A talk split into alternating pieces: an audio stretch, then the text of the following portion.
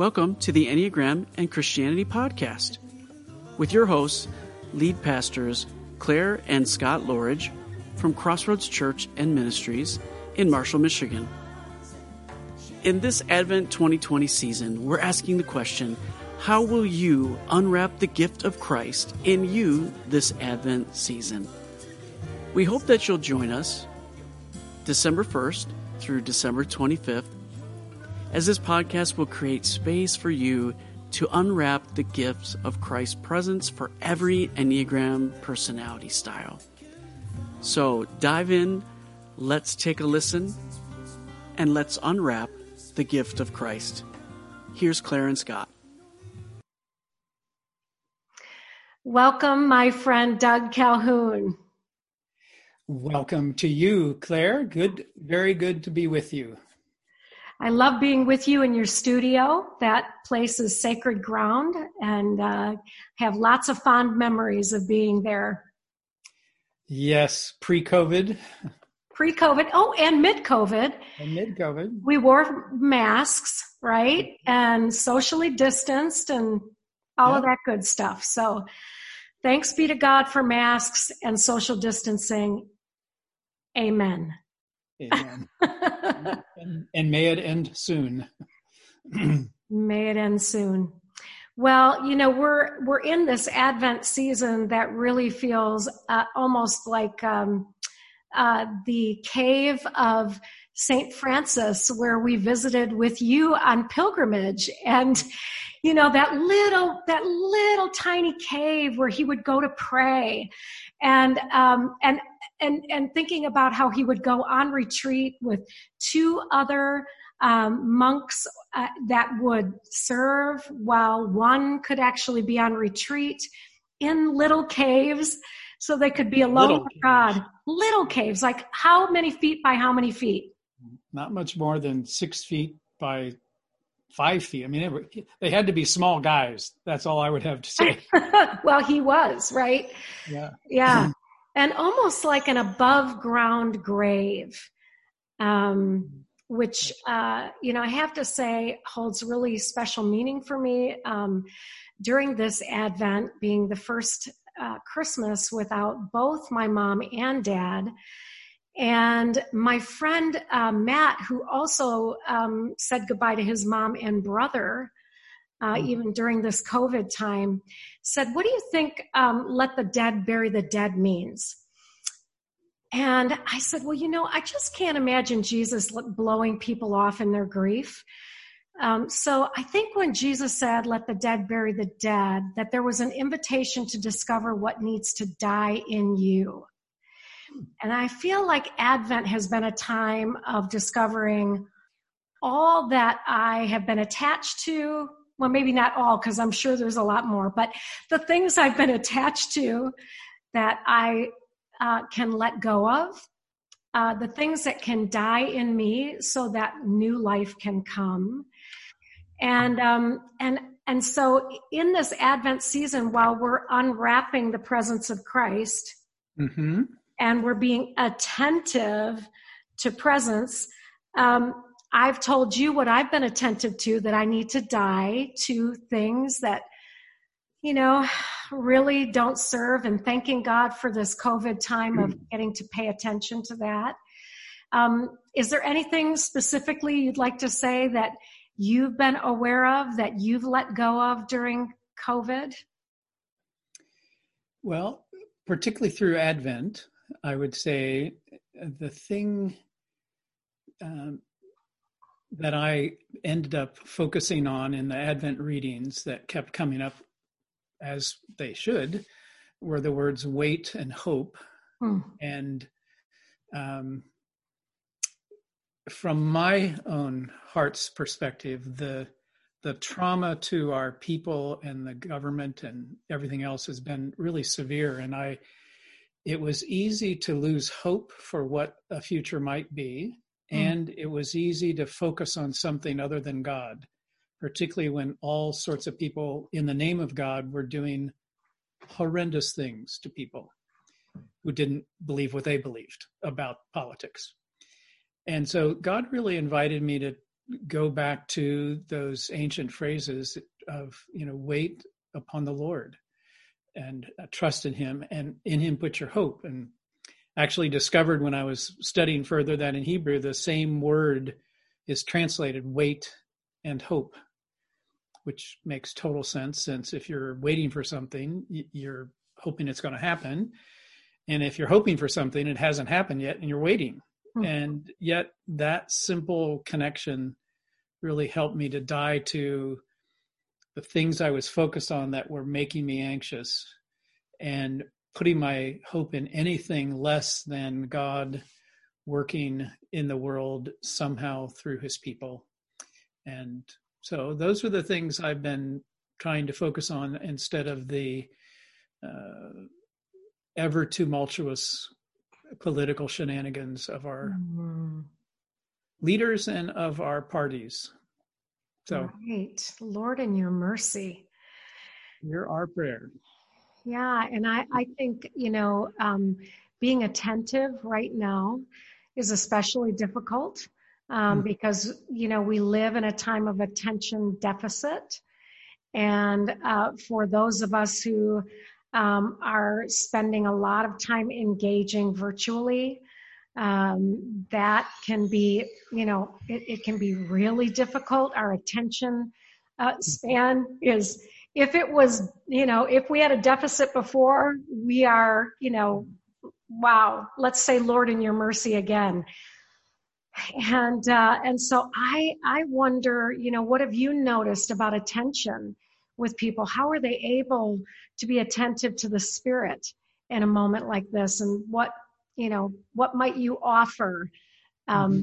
and we can do it any way you want we can start by going around the circle and looking at each of the styles and the invitation to pay attention uh, to the presence of god be attentive to presence um, or you can take us in another direction because i think i want to say one thing that i wished i had said at the very beginning um, you have been one of the people in my life these last many years um, that I trust, uh, that I trust to have safe conversations with.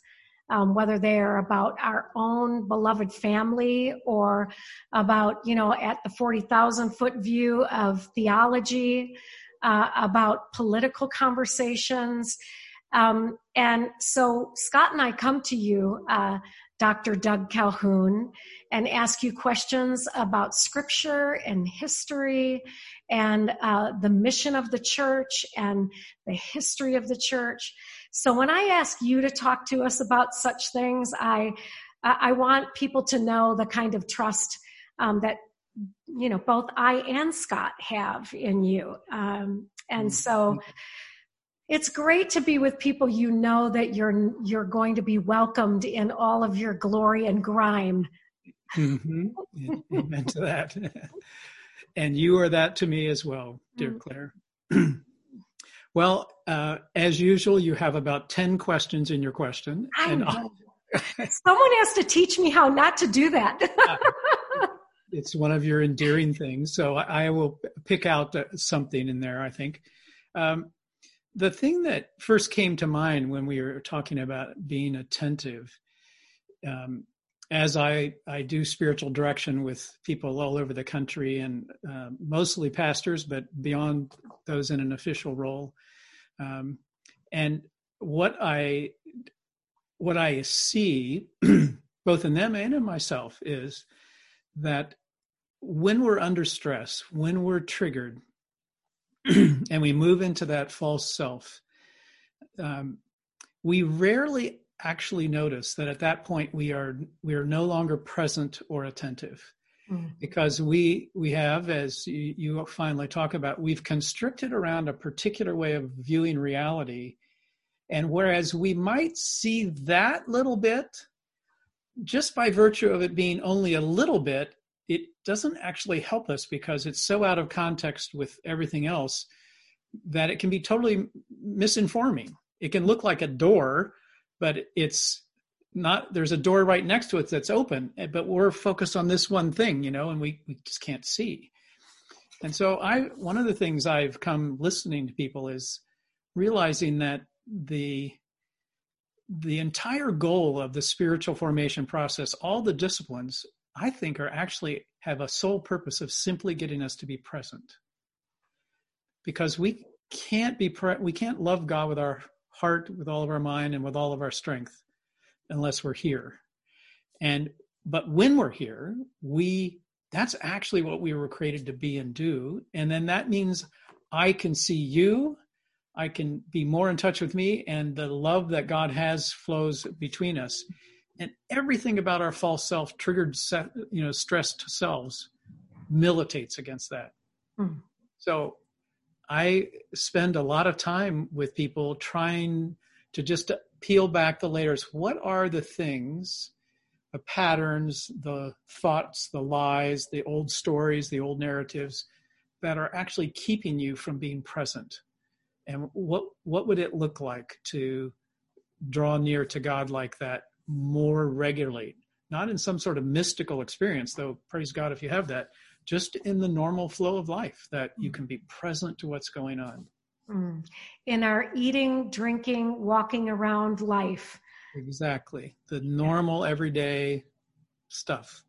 So when i think about it being attentive um, that's the thing that draws my attention. And you know we have the wonder of the incarnation is that god was so attentive to us that he became present in person that he might fully understand our world as well as know what does it mean to draw us i think into his mm. so it's a wonderful time to hope and wait as well as rejoice and give thanks that we don't have a god that's distant from us. We have a God who dwells in us hmm. and with us.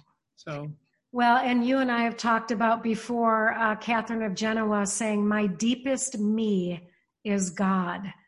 And when we are present to presence, we realize that we are God's temple, not made with human hands. Yes. And while there is a grandiose and 40,000 foot and stratosphere view of God, there's also this right here, mm-hmm. very present view.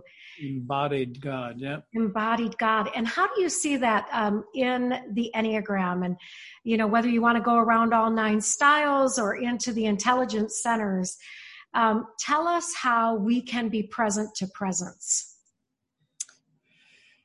Okay, so I think I'll do by the intelligence, the gut heart and head. The gut is the 891, to remind everybody. And uh, the general sense of that triad is that reality is impacting them so greatly and they're getting so much information and stimulation to their senses that they're um, pretty much constantly trying to decide what do they want to think about what's good bad what's in and out. And so they're in this place of control and they're sort of generally angry that it's not working out very well, that they can't keep up with things, they can't get their arms around things. And the interesting thing I've sort of discovered is they can feel they can feel like they are their feelings or are, they are their sensations, and yet they're not actually in touch with them. Hmm. So the eights don't really know that they're hostile and you know boiling over; they just are in it. And the nines don't want to be anything like that and they don't know that they're repressing all those things either. And the ones are trying desperately not to be angry by being good. So they're not actually present to what's impacting us when we're in that zone. I confess to being one so i'm in that in that zone.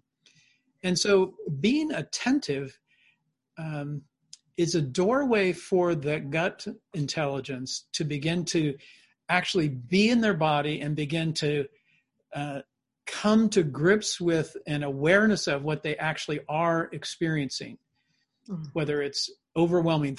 I think they can be overwhelmed by thoughts, they can be overwhelmed by sensations, overwhelmed by feelings, but they're overwhelmed. And how do they open that to God, who, as a rock underneath them, is not going to be swayed, and they can they can trust in that and in that actually with their amazing clarity see the way through because the gut triad has real insight mm. into the right and the wrong the just and the fair uh, who's in and who's not here all those things they see intuitively but when they're triggered they they miss that attentiveness and that mm-hmm. presence and i think when we go through all of the intelligence centers we'll have a practice for everyone to take into their uh, desire to be present to presence is that you're, true you're making a promise that uh, I, I didn't make. can do it. Tell us about the uh, that heart center or EQ, emotional intelligence.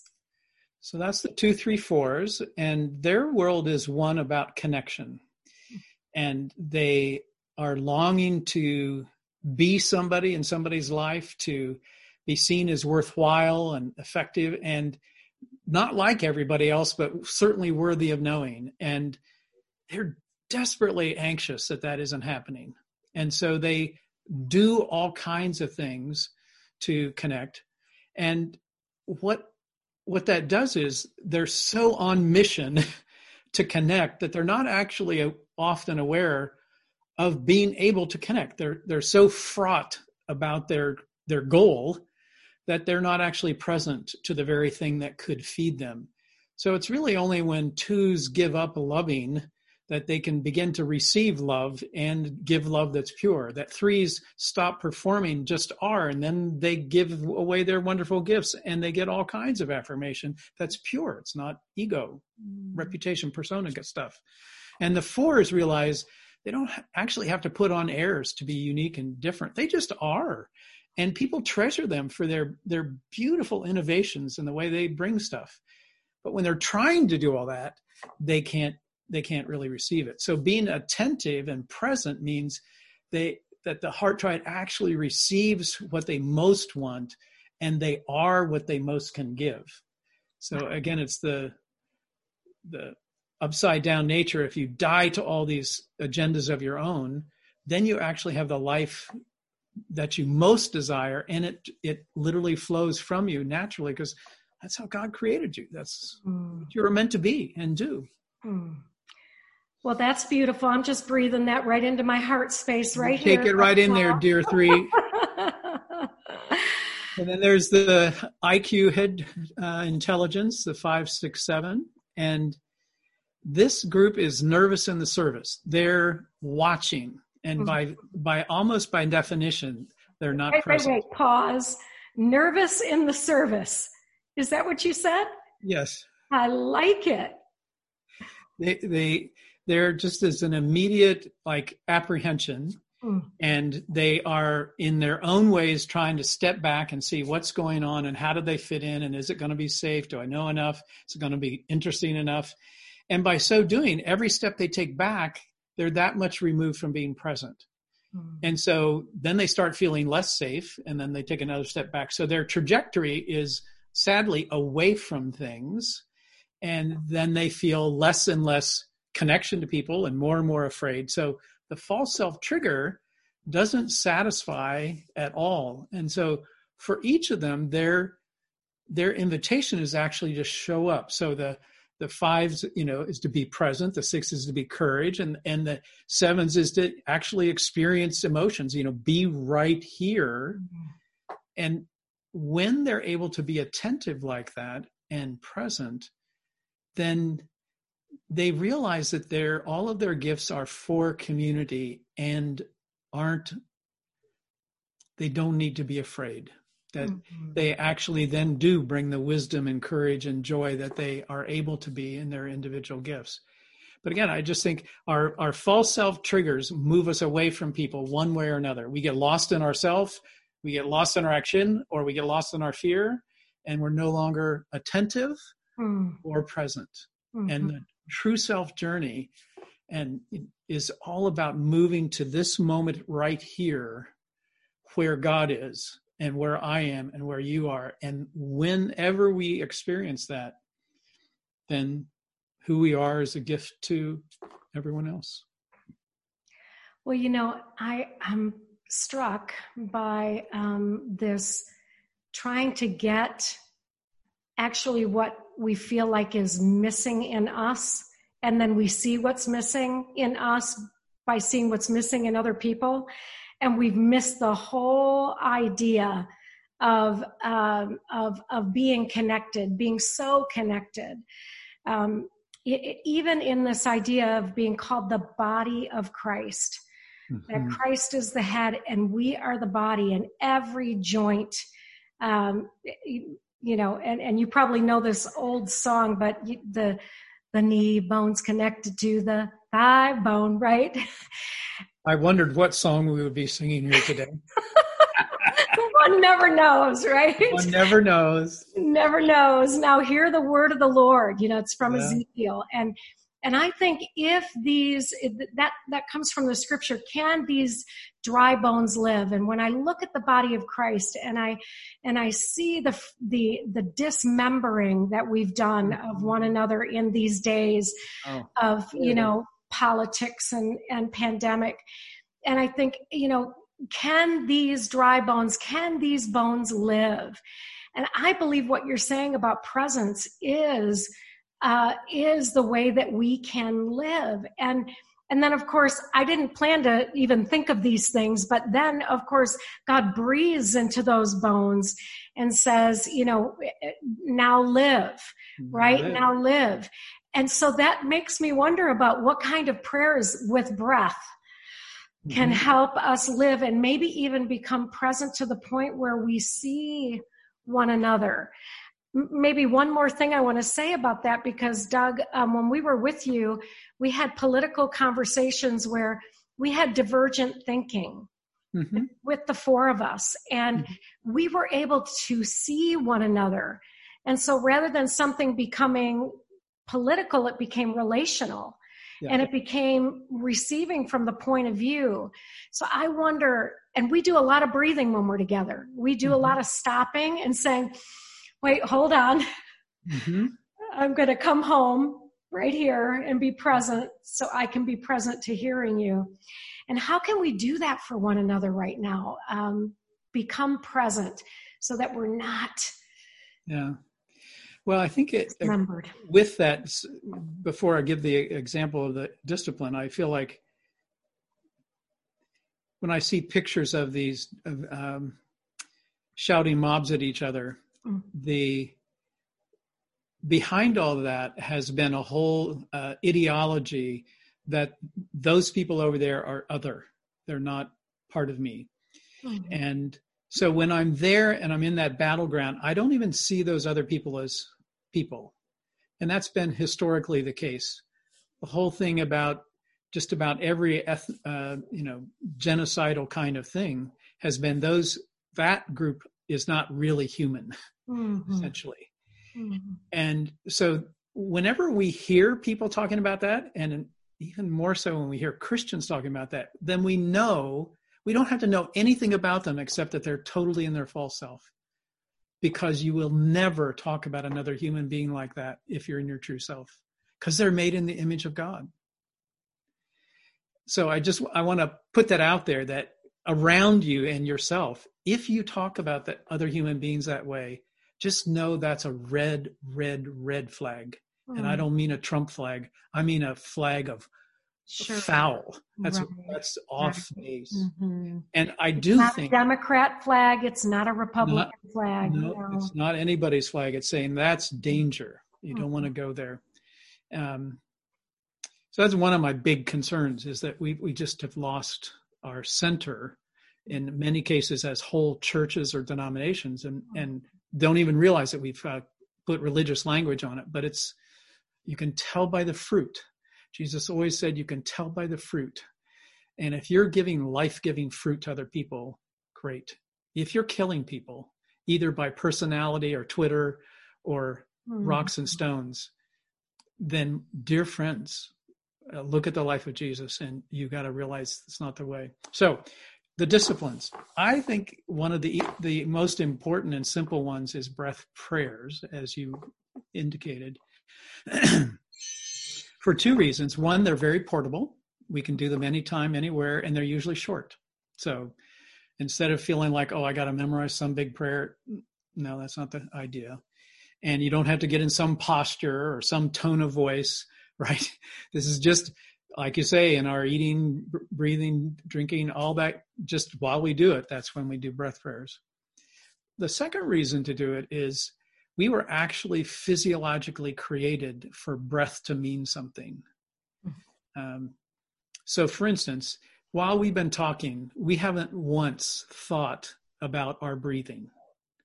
It's an autonomic response, as they call it. So we're just we're wired to breathe. We want to survive. Our body says, "I'm we're going to take care of that. You just go on with life." but a spiritual discipline of taking a big deep breath or two or three actually is a signal to the body to chill out, mm. to relax. It's like a big reset button. And so when you get really anxious, to take a big, long, slow breath begins to undo all of the adrenaline and everything else that's going on and allows your body to try try to get its own equilibrium.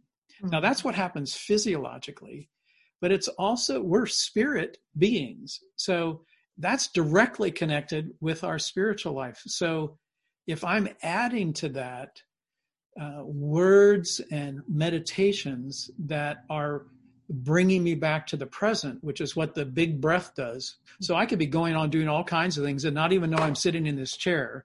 But if I take a big deep breath, I all of a sudden become aware of my body, where I am. Um, in the same way, these breath prayers help us to get actually present to our soul and to God in us. I'm breathing. Good.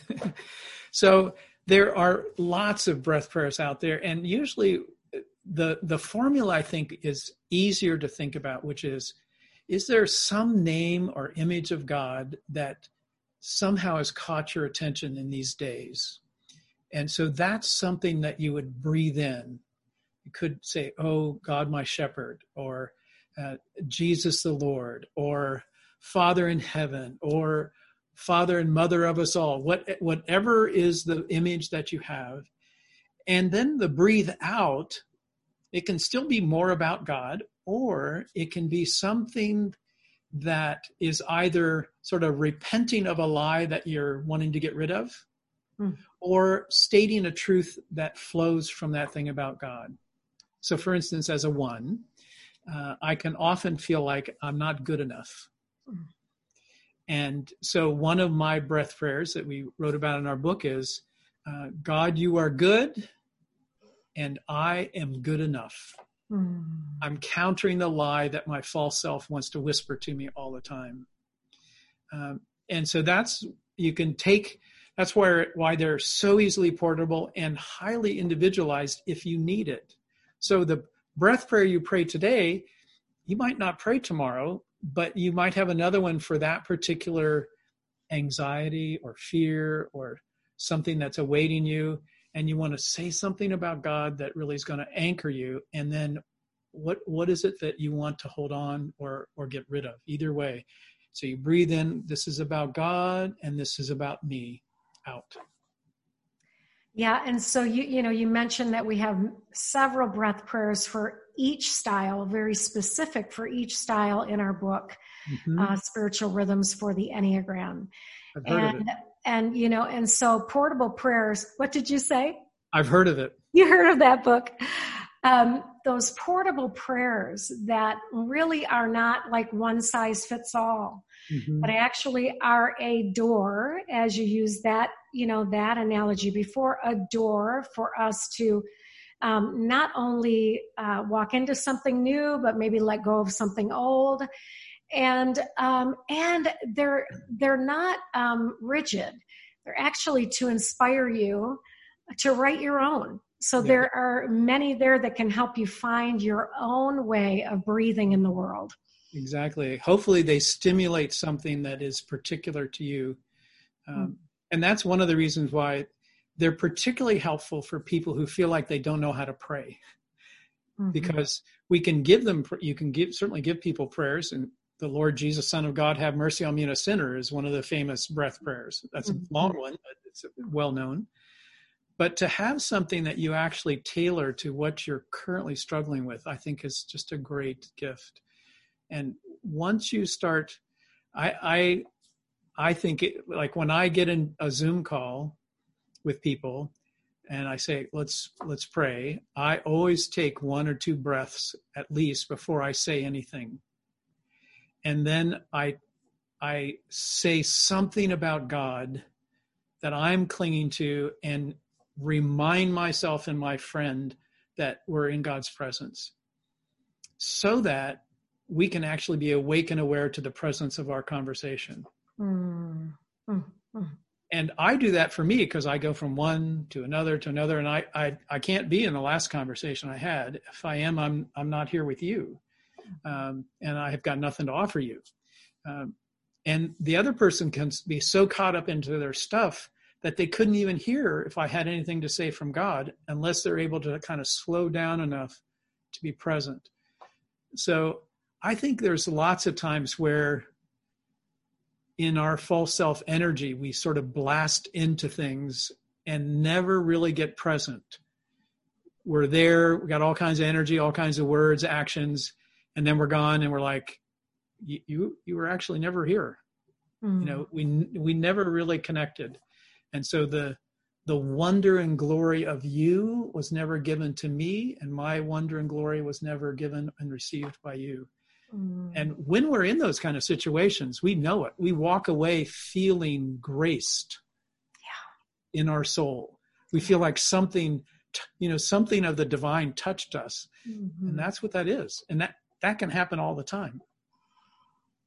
When we're attentive. When we are attentive. what an appropriate word. Yeah. Well, I'm so grateful you've been with us, Doug. And while this is an Advent uh, vlog and podcast at the moment, um, Jean Daniélou said, Since the coming of Christ goes on forever, there is always an Advent going on. Going on. Amen. And Amen. so, will you just breathe with us in this final moment with prayer and uh, as we say goodbye to our friends and help them just take in what's been given and they can even come back and listen again, but let's leave them with this present moment. Okay, I'll do that. So I invite you wherever you are to to stop a moment and take a big deep breath in and let it out slowly. If you want to be bold, you can do a four count for each part.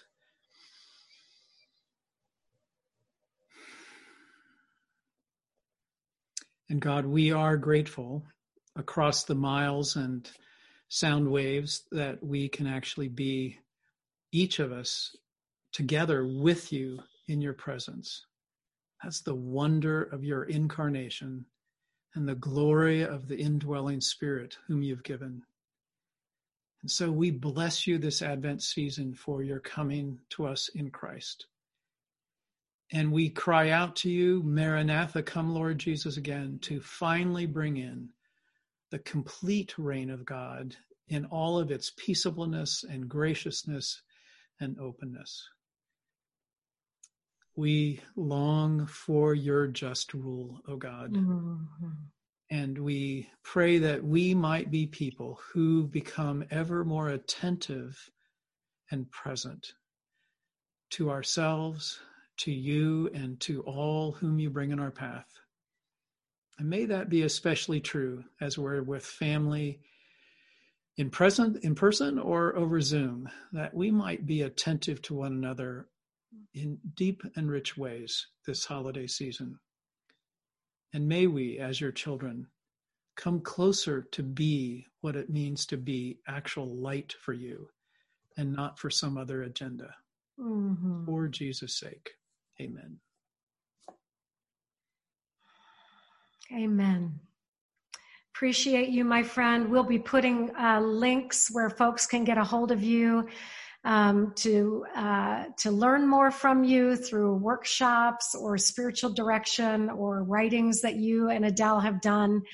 And just love you so much and um, say thank you for being present to me. Well, uh, it's an honor to be on your vlog, and I I do count you as one of my dearest sisters, Clare, and so grateful for the journey of writing a book with you, but even more being a friend with you over all these years. Mm-hmm. So God's blessing on you and Scott. Yes, and on you and Adele. Bye. Bye bye. Thanks so much for joining with us today on the Enneagram and Christianity podcast. We would love to connect with you as you wait for Christ to be revealed and offer spiritual practices to stay present to Christ's presence within you this Advent season. You can check out Scott and Clare's Enneagram website by going to scottandclareloughrige.org. That's S C O T T A N D C L A R E L O U G H R I G E dot org. And when you go there, you can check out the blog and the vlog and all things Enneagram. And of course, you can go to ccmonline.org.